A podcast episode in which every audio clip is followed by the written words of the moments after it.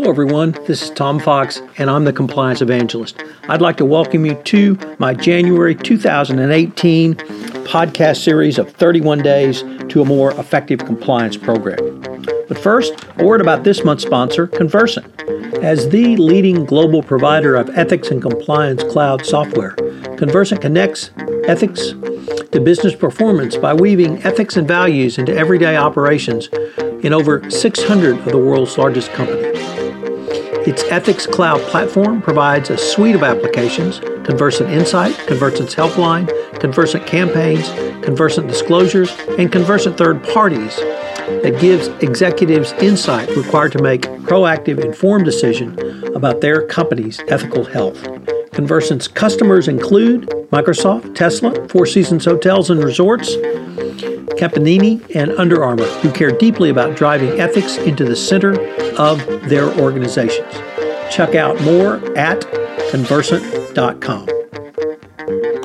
If you have been following me over the past year, you know that I have gone on a one year exploration of various components of a best practices compliance program.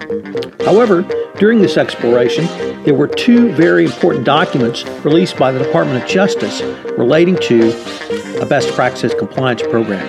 In February 2017, there was the Evaluation of Corporate Compliance Programs document, and in November 2017, there was the announcement of the new FCPA corporate enforcement policy. Therefore, in this month of January, I'm going to lay out for you what should go into your best practices compliance program based upon the 10 hallmarks of an effective compliance program and these two documents. Over the next 31 days, I will be exploring the best way to more fully operationalize a compliance program using the most recent DOJ resources. I hope you will join me for the full 31 days as we engage in an exploration to a more effective compliance program. 31 Days to a More Effective Compliance Program is a part of the Compliance Podcast Network. Day 30 Using a Root Cause Analysis. We have previously considered the prong in the evaluation of corporate compliance programs, which was not present in the 10 hallmarks of an effective compliance program, the prong discussing the root cause analysis. This addition was carried forward as a requirement in the Department of Justice's new corporate FCPA corporate enforcement policy.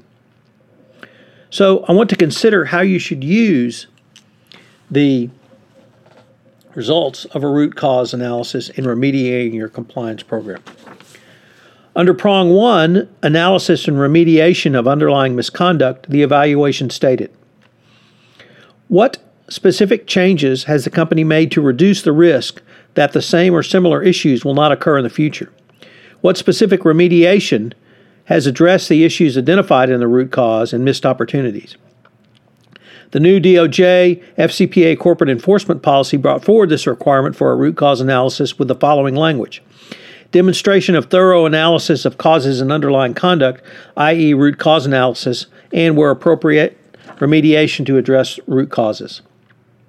I should begin with who should perform the remediation. Should it be someone on the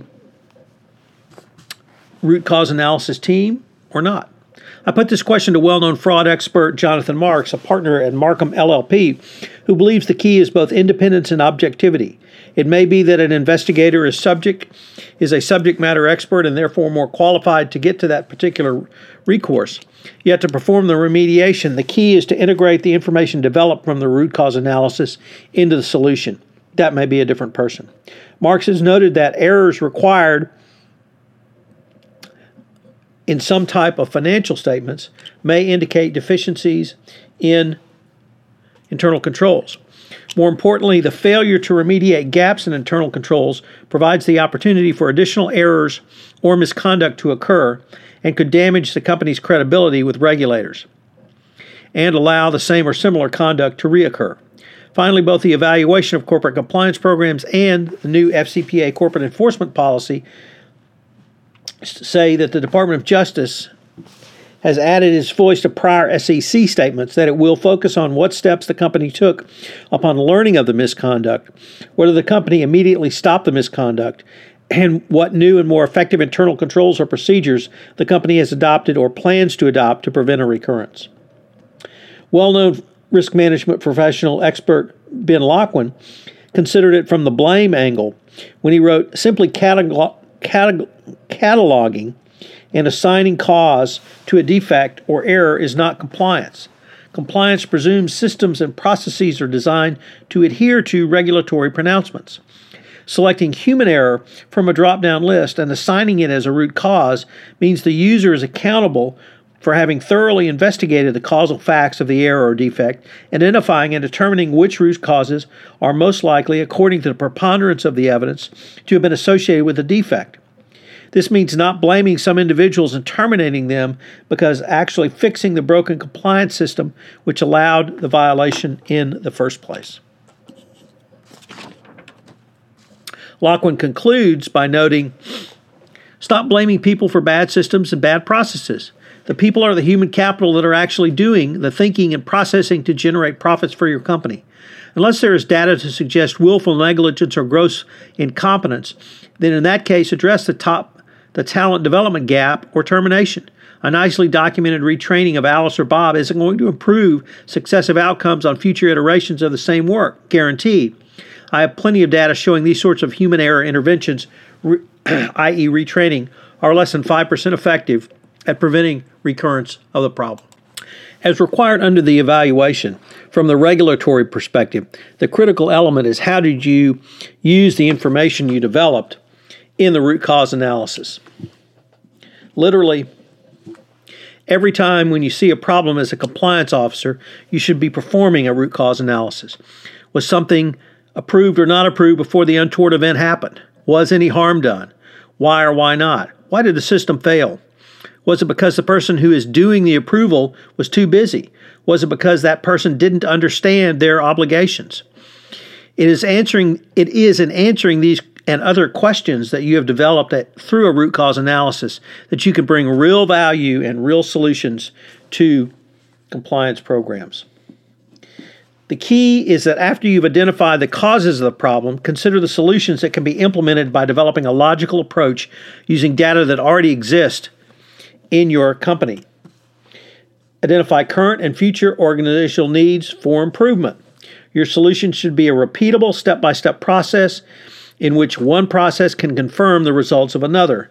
By focusing on the corrective measures of root cause, it is more effective than simply treating the symptom of a problem or an event will you will you have a much more robust solution in place.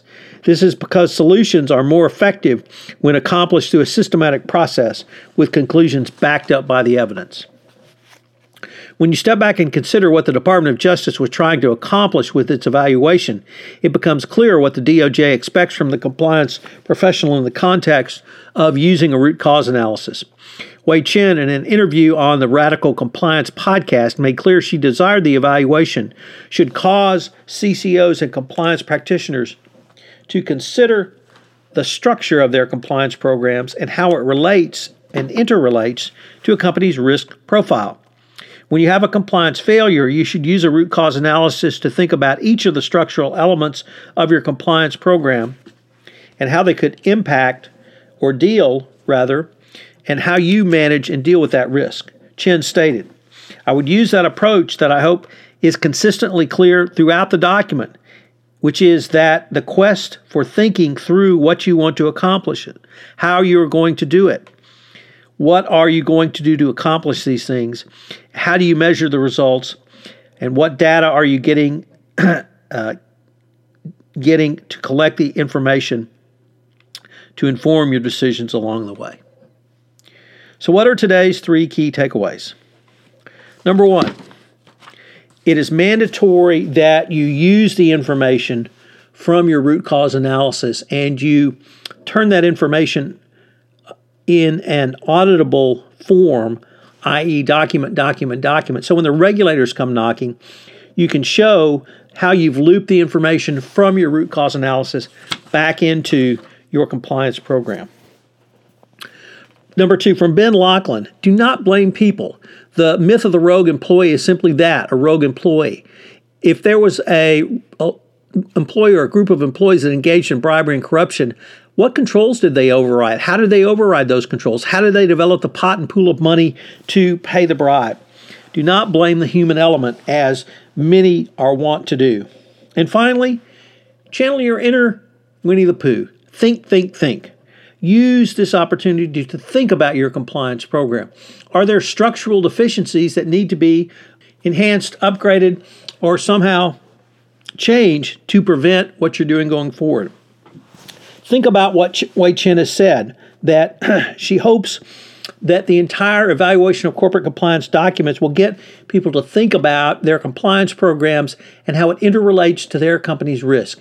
And that's certainly true of the risk excuse me, using your root cause analysis. This is Tom Fox. I hope you've enjoyed day 30 of 31 days to a more effective compliance program, and I hope you'll join me tomorrow for the final day in our 31 day series, day 31 of 31 days to a more effective compliance program. This is Tom Fox again. Thank you for listening to this episode of 31 Days to a More Effective Compliance Program, sponsored by Convercent.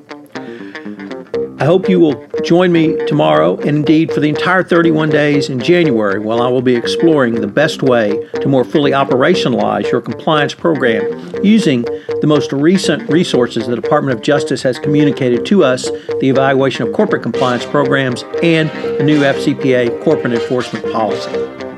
This is Tom Fox. Thank you again for listening. 31 Days to a More Effective Compliance Program is a part of the Compliance Podcast Network.